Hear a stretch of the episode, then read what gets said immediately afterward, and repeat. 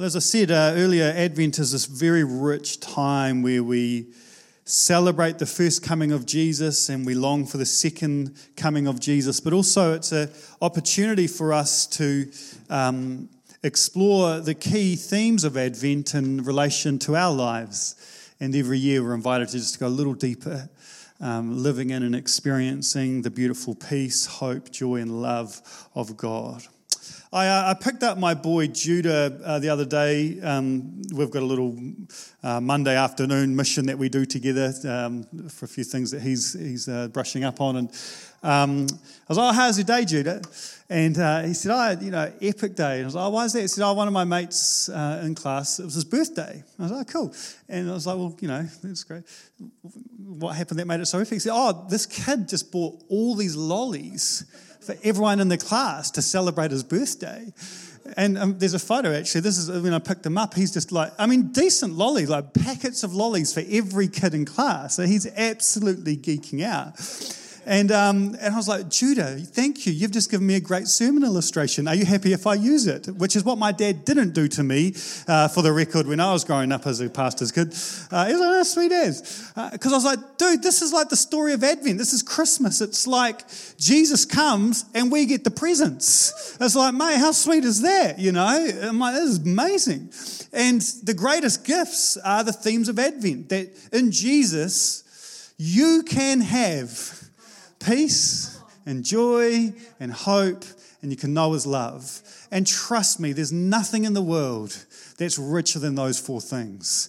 That's what it's all about. And in our society, we have people just craving those four things. Most advertisements you see are trying to feed this desire for one of those four things. Have this, you'll be filled with joy, you'll be, and we live in this super stressed world. The next month isn't exactly the month we're all like, "Oh, it's so relaxed and chill." It's like, no, it's presents and shopping and family. Those three things, this is all the stress. You got work, all these socials that you get, all these things, volunteer events, thank you, Meat Fest. And it's like all these things that, and it's super stressful. But we also live in this world that's stressed and anxious, and people self-medicate all the time, because they lack peace and they're deficient in joy. We're a joy-starved culture, and people struggle with existential questions around hope.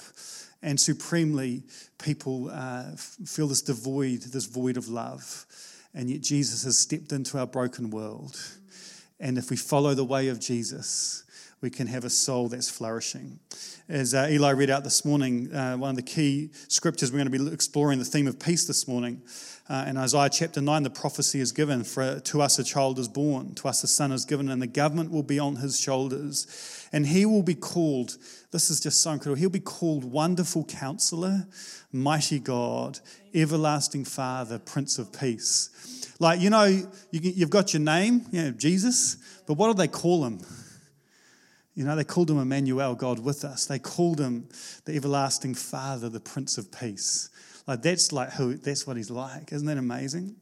And so I want to explore the whole theme of peace this morning and what that means for us. It's a major theme in the Bible. Every book in the New Testament addresses this theme.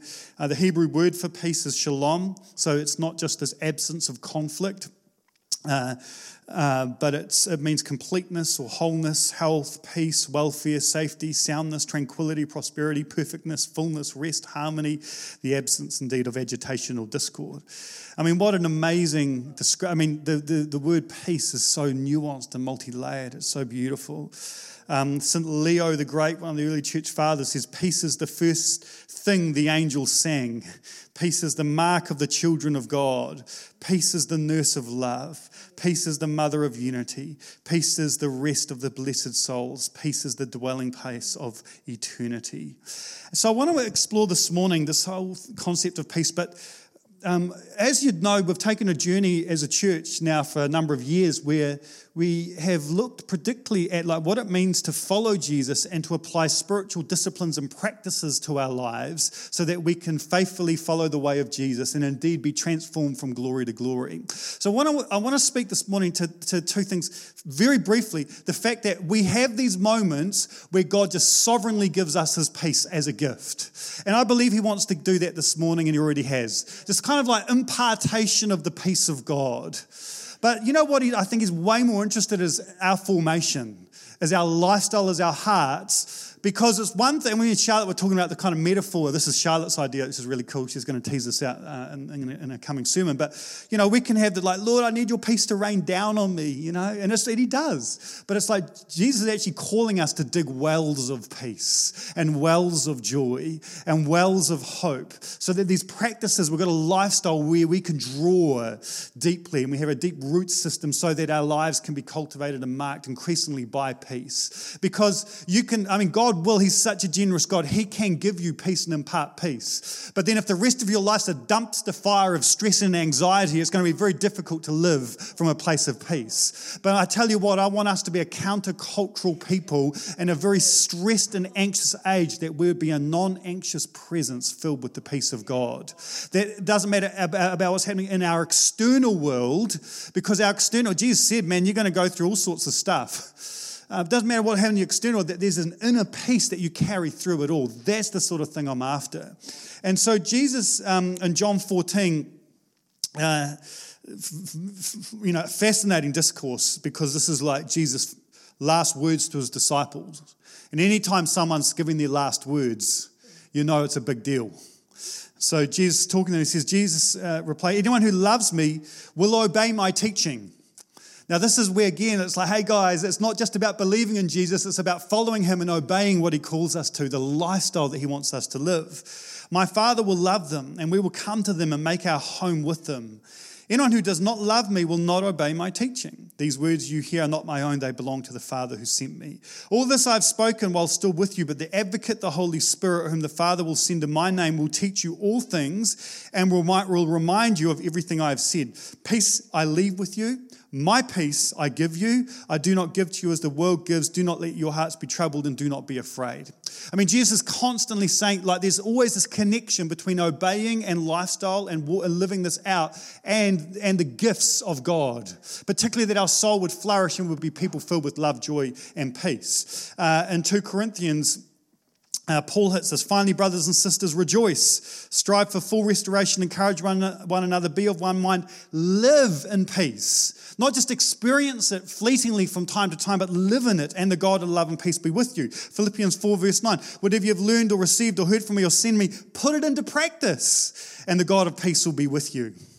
So again, this is just a common theme throughout the Bible. So I want to explore 5 things that you can do to practice peace. And then we're going to take communion. We're going to ask for God to impart his sovereign peace. There's 5 things I'd suggest that would be helpful to do if you want to like live in peace. To have a peace inside us, because the Prince of Peace has taken residence in our hearts, and because he's begun to order the priority and habits of our lives so that his peaceable way is our peaceable experience increasingly. So here's 5. So the first thing is this. If you want to live with greater peace in your life, I would encourage you to pursue righteousness and peace. Psalm 85 says this. Oh, listen to what God the Lord says. He promises peace to his people, his faithful servants. But I love this. But let them not return to folly. Don't be a silly billy. Don't, you know, if you did some stuff that wasn't that great back in the day, don't go back there. Surely his salvation is near those who fear him, that his glory may dwell in our land. Now listen, love and faithfulness meet together. Righteousness and peace kiss each other. What the psalmist is saying is there's an intimate connection between righteousness and peace. And Isaiah 48 verse 22 says it very, very straightforward. There is no peace, says the Lord, for the wicked. Now, we've talked about this a few times, but everything God calls us to is motivated by love and leads us to life. And so when there's these elements of our life where it's like we feel tempted to do certain things, often it's to anesthetize pain, Everything God calls us to is motivated by love and leads us to life. So when he says don't do something, it's not because he wants to ruin your fun. It's because he wants to cause you to walk into a space where you're fully alive. And so, there's a lot of pot gets smoked in the Bay. All right? Now, why? It's because people long for peace. It's artificial peace, though. It doesn't cultivate a soul filled with peace. Sometimes people smoke it because they're bored as well. Whatever, find a cause, give your life to it, that'll deal with that. But it's like when it comes to living a righteous life, like when we deal with our brokenness, it leads to greater peace in our life. And that's the journey that all of us are on. And you never graduate past that. John Ortberg says that saints burn more grace than sinners do. Like the more that you track with God, the more in awe you are and grateful of the grace and mercy of God, and the more you just want to pursue after that. But Titus says grace teaches us how to live holy lives. And so there's a sense where there is a journey that should be the normal journey of the Christian person where we, the Bible says, get transformed from glory to glory. So we work through that brokenness. Now, does that happen quickly? No. Like, man, counseling sessions and prayer ministry and confession and all that sort of stuff you got to do, but it's worth it because the fruit is great peace in your life. And don't believe any lie of the enemy that says your particular issue or addiction, you'll never be freed from it. That's a lie from the pit of hell. Never give up. Never give up. Keep running to Jesus. That's why we're taking communion at the end of this morning, because through the cross of Christ, we have peace with God. And so this is why it's like the beautiful tension of the Christian life in many ways is that as we're empowered by the Spirit, he leads us like we're loved into holiness, not like told off into holiness. And so God in his beautiful love and mercy comes and invites us to live a life worthy of the calling that he's given us to be a son and daughter of the Most High God. And so he empowers us by his Holy Spirit to walk into that righteous lifestyle. And so this is the invitation for us all, is to pursue this. And every time we muck up, his grace is there. Isn't that amazing? You just can't lose. And again, this is lots of times when I'm like, we wrestle with this, if we're really honest, because we think we have to get to a certain threshold of goodness before we can come to church and hang out with Jesus.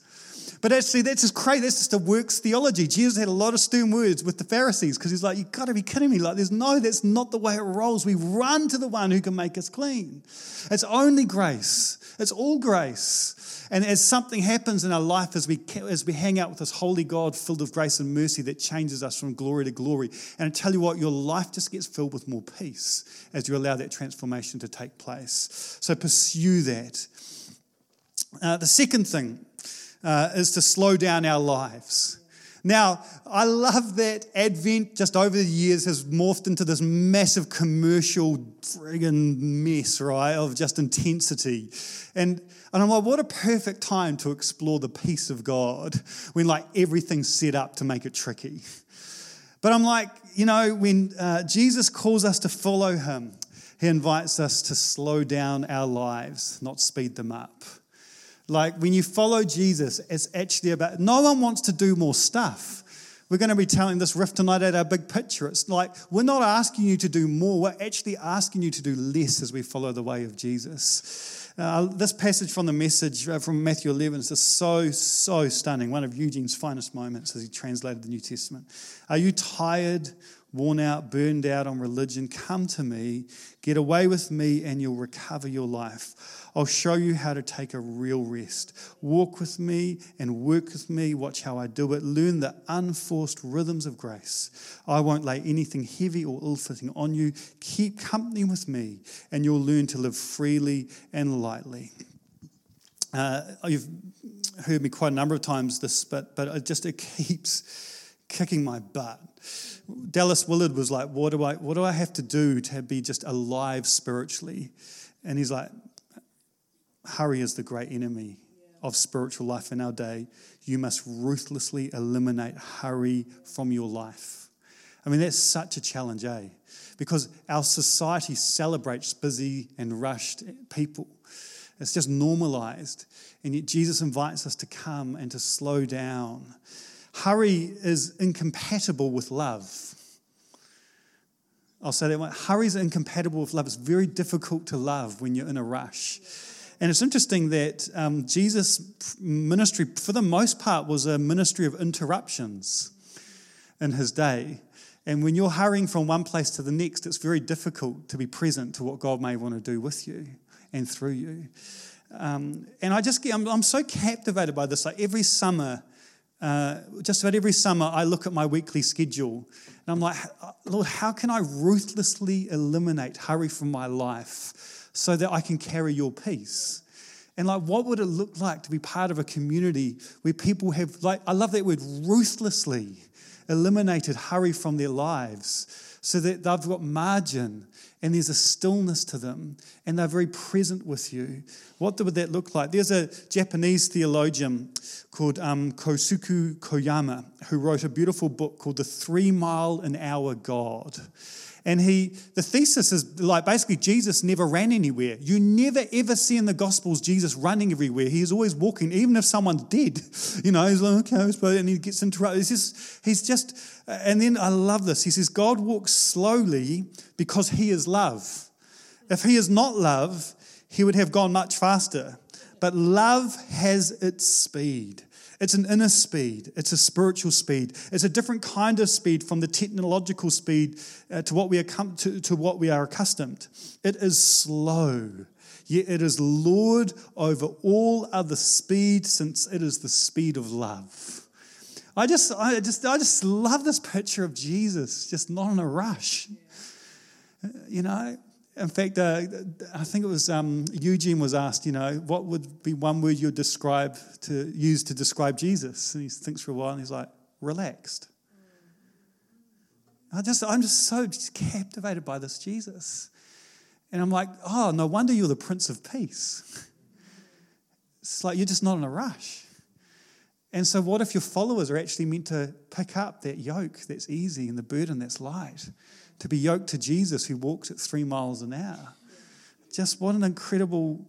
But the tricky thing is, I said this a couple of weeks ago, I know I'm repeating myself a lot this morning, but I'm trying to drill this home, is that all the spiritual practices are at first very revealing and confronting about our brokenness. But then if you stick with them, this is where most people give up on silence and solitude and reading scriptures and prayer and Sabbath rest and all these. It's because it's so confronting of our brokenness and no one likes to look at their brokenness. But if you stick with the spiritual practice long enough, it's the conduit to healing that then cracks you through to the new life everyone longs for. That's when your soul starts flourishing. And so like when it comes to like for me, I've had to work through like how can I slow my life down? Well, there's a whole lot of pride in me that thinks I'm indispensable. Well, that's pretty revealing and confronting. There's a whole thing of I hate disappointing people. But like Jesus was constantly disappointing people. He disappointed the crowds. He disappointed the religious expectations of the religious community. He disappointed his disciples. He disappointed his family. He was constantly disappointing people because he knew whose he was. And he didn't have to impress other people because he knew he was loved. And so he could slow down his life. And so I'm like, man, like if you genuinely want to slow down your life, you're going to have to make friends with the feeling of disappointing people.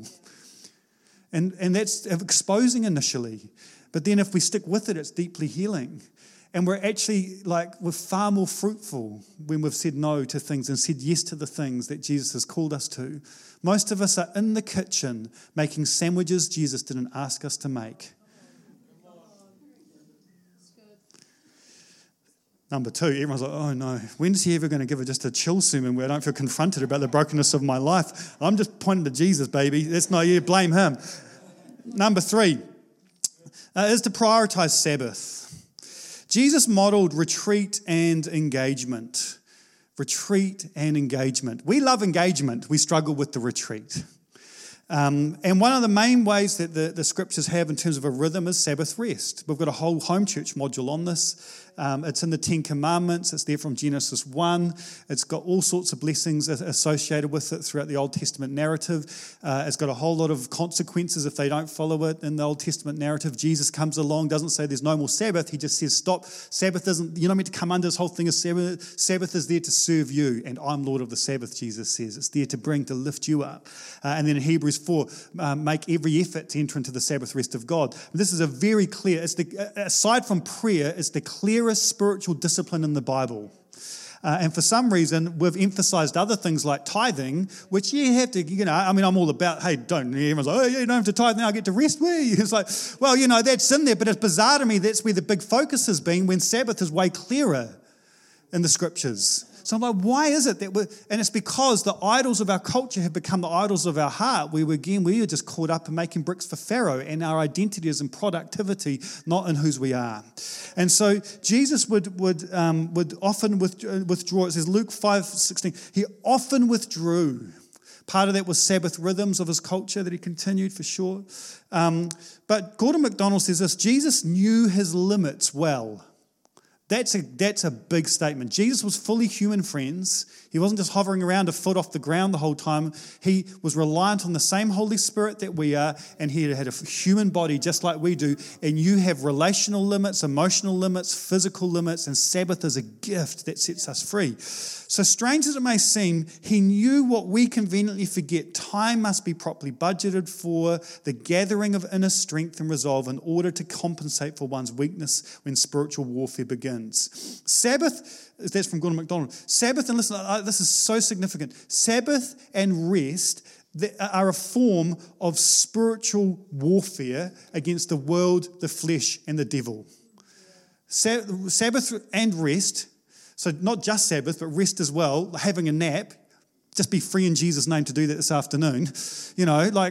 To rest is spiritual warfare. Because how do you overcome the world, the flesh, and the devil when you're absolutely shattered the whole time? I'm going for that extra cream bun every time when I'm tired, And fasting's over, hallelujah, we're in the season of feasting. Come on, church. Woo, meat first. And it's like the more we're under the pump, the more we need to, when you look at the life of Jesus, the more pressure that comes on, the more he's ducking away to rest and be still and to just lie in the field and let God love him. And Sabbath was part of their rhythms every week. I mean, it's so rich and stunning. And it's interesting in Genesis 3 with the fall is basically the enemy, the temptations to go past the boundaries that God's given them. And that plays to both our ego, oh, no, I'm different than the other people, I can keep going. Or our fears, if I don't keep going, what will happen? But what does it look like in this season to go, I don't want to just have an impartation of peace, I want to have a lifestyle of the Prince of Peace. And so what does it look like to rest more over these next 4 weeks and to sleep more? And to Sabbath as well as you possibly can, and to spend time in the quiet, and to let Jesus bring peace to the deep places of your life. This is spiritual warfare when we do this, and this is the way of Jesus. And so I just love this. Sabbath. I need a rest after, I'm probably done now. Here's a thing, this is Rich for Lotus talking about the 5 truths of Sabbath. Sabbath is not a reward for your hard work. It's a gift. Sabbath is a reminder that our work will always be incomplete. Sabbath is a day that moves us from production to just being present. Sabbath reminds us that we are not God. Sabbath points to the deeper rest we need that's found in Christ. What a gift. Now, in the new covenant, you don't have to. The cross is sufficient. But why would you not want to engage with it? So this isn't a legalistic thing. We're not Seventh-day Adventists or anything like that. It's a gift still. But why wouldn't you want it? It's there under the tree waiting for you. It's one of the richest spiritual disciplines in my life. I love it. And I missed it during our 21 days of fasting in terms of the pleasure stacking feasting side of it. But we're going to make up for lost time. So the whatever number that was, 3 I think, was Sabbath rest. The 4th thing is to practice contemplative prayer. There are all sorts of ways to pray, and I love our prayer meetings. We've got our prayer meeting happening tonight at 7 p.m. At the Engage Church Lounge. Thank you, guys. And that's a place of contending and intercession, and we've spent the last little while praying and fasting. There are lots of ways to pray, and as Frank Ritchie was saying last week, there's a beautiful marriage happening between the contemplative and the charismatic. It's awesome. It's crazy. I was talking to one of the boys last night at Meat Fest about this. The charismatics were suspicious of the contemplatives for a while there, and the contemplative liturgicals were suspicious of the charismatics, and it was all sort of everyone circling each other. And now it's like, it's all, his presence is all over all of it. Why wouldn't we want it all? And last Sunday was one of my favourite Sundays in the world. We had the charismatic shake and bake in the morning, and it was all lots of fun. Then we had our contemplative service at night, which was just so beautiful and rich. And we're hoping next year to begin a monthly contemplative service once we've got our mid-sized building. But God is restoring to the charismatic church the contemplative prayers. And this is the sort of praying that I believe Jesus was referring to when he calls us to abide in him in John 15. Literally translated, it's like, come rest in me, or come home to me. Come to rest in the Father's love. This is contemplative prayer. It's coming to a quiet attention of the Trinitarian community of love, joy, and peace. Ronald Rollheiser defines contemplative prayer as relaxing into God's goodness. Oh, what a line. And so for the Catholics, the opposite of contemplative prayer isn't action. The opposite, which helps us understand what contemplative prayer is, the opposite of contemplative prayer isn't action, it's reaction. We were constantly reacting. So the opposite of the contemplative life is not, I'm not contemplative, I'm actually doing stuff, I'm out there doing justice and working hard and giving my life to the kingdom. That's not the opposite of the contemplative life, that's the fruit of the contemplative life. The opposite of the contemplative life is a life of reactivity, reacting in fear and anxiety, and everything in life is always urgent and overwhelming, and the alerts are pinging your phones, the emails, and that's the opposite to the contemplative life. And so what we are learning here at Bay Vineyard through set prayers and through prayer rhythms in our days is to have these moments of contemplative prayer where we relax into the goodness of God and we're just still. And honestly, if you're going, I want to get back into this, the Emotionally Healthy Spirituality devotional, where there's stacks of them floating around our church, just ask someone for one, is just brilliant because it starts with 2 minutes of silence, has a little reflection, and then finishes with 2 minutes of silence, and it'll take you 8 or 9 minutes, and it'll be one of the richest devos you've had if things have got wobbly. Because honestly, I still do it from time to time. 2 minutes of silence, my brain's all, and you try and slow down a little bit, and then you do the devo, and then the last 2 minutes of silence where you've tuned into the presence of God. By the time my little phone dings at 2 minutes is up, I'm like, And it's like this, my whole being's been reset, and I feel the stillness in my own being. Have you guys seen that Black Books episode where the guy swallows the little book of calm and he's just wandering around, Bernard Manning, whatever, that's a deep cut. But anyway, we're invited in Jesus to live and love from a place of abiding. And so again, this is the time to lean into this in this crazy season. And lastly, to cultivate a deep trust in God, which leads to a great freedom. Matthew chapter 6 says, "Can any one of you by worrying add a single hour to your life?" And so why do you worry about clothes? "See how the flowers of the field grow, they do not labour or spin. Yet I tell you that not even Solomon in all his splendour was dressed like this." This is a deep journey where we can deeply, deeply trust in God and yield our desire for control. John Mark Comer says this, "We don't need to control or manipulate the people and events and circumstances of our life to a desired end in order to live at peace and to be content." That's so often, right? This thing like, I've got to try and control my world to try and hold on to some sort of peace. But according to the Bible, we are living with Jesus in his kingdom, and we are not just okay. In Jesus' language, we're blessed. We're blessed. So no matter what happens, no matter the size of the storm, you can live a life free from fear as we relinquish our need to control and rest in his love. This sounds so easy, but when you're worried about your kid at school, or there's some terminal sickness in your that's so difficult for us not to come to this place where we just want to try and control our lives. Ignatius said it like this, "We should not fix our desires on health or sickness, wealth or poverty, success or failure, a long life or a short one, for everything has the potential of calling forth in us a more loving response to our life forever with God. Our only desire and our one choice should be this, I want and choose what better leads to God's deepening life in me." Everything is a portal, particularly the challenges of life, to trust him more deeply, to relinquish control, yield ourselves, and to live a life of freedom where we trust Him more deeply, even when our external world is complicated and stressful, because Advent says that He is with us. That He's Emmanuel. He is God is with us. He has stepped into our world and He is with us. John Tyson says it like this: sometimes God does the miracle, like we know where your external world's all crazy or someone's really sick or you're stressed out about your job. Sometimes God does the miracle, but sometimes the true miracle is that you can get through things that others would fall under the weight of. I've witnessed this in our church a number of times where people have just had such a peace over their lives that totally transcends their circumstances. The miracle is not the avoidance of the problem. Jesus could not be more clear. In this world, you will have many troubles. Be encouraged, you know. No, Jesus was wrong. We've got a spirit of faith. It's like, no, Jesus was right. You've got bad theology. We live in a broken, fallen world. The miracle is that you have power and peace in the midst of it, not that you get into a special category where you avoid it all. We acknowledge the reality of what we're going through. We don't deny it, but in the middle of it, we can have supernatural peace. And this is why the serenity prayer is probably one some of us should be playing daily at the moment.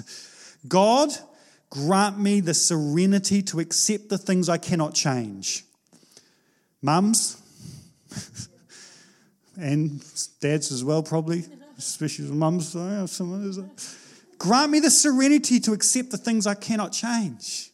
You have to yield yourself to trusting in Him and His sovereignty, and the courage to change the things I can, and the wisdom to know the difference though, because so often we're trying to change things that we're just not in control of. So Lord, grant me that peace, that serenity to accept these things, and then we walk into a place of deep peace and freedom where we release the illusion of control. And through prayer and slowing, we yield it all back to God and rest in His sovereignty. You are not in control of so much of your life. And the sooner you can accept that reality, the easier you'll find it to walk in peace. Let go of that illusion of control and rest with God. He is a good God who's with you. And so the dream is that we would be this well-differentiated person, calm, at peace, wise, compassionate, active and firm, but with a clear sense of boundaries. Ultimately, that we would be a non-anxious presence, carrying the peace of God in our world. What a beautiful dream. That would be a non-anxious presence, carrying. So, the 5 practices where you pursue righteousness and peace: to slow down the pace of our lives, to prioritize Sabbath and rest, to live from a place of contemplative prayer, and to cultivate a deep trust in God that leads to living a life of freedom. What a gift. Don't you want to live that life? And Jesus is for you. He wants you to experience this. This is why Advent's so beautiful. Every one of these themes our soul craves, and yet He gives it to us. But as I've been saying, friends, we have to mature beyond just the impartation of peace and start to live a mature Christian life that cultivates a lifestyle of inner peace. And that's why these practices are so important. And this is why the best time to lean in to the practices of peace are the next 4 weeks. That's the time. It's when the pressure cooker's on and your outside world would indicate that you should be robbed of peace and you should be anxious and you should be stressed and you've got that financial thing and that weird uncle coming for Christmas, all that thing going on. And yet somehow in it, as you lean into the practices of peace, you may be that weird uncle actually for some of your families. Just get that around. Somehow as we practice the peace, that this will be a year where it's not just theory, it's experienced reality. Oh, Lord, let it be. Where it's not just theory and not just a fleeting moment in a service as we gather, but it's an experienced reality of a deep inner peace. And that, it will mean from time to time sneaking away like Jesus did and withdrawing to a lonely place, even for a couple of minutes, and just to pray in a contemplative way, to be still and to rest in the goodness of God, and then re-engage with Uncle Charlie, and see what happens.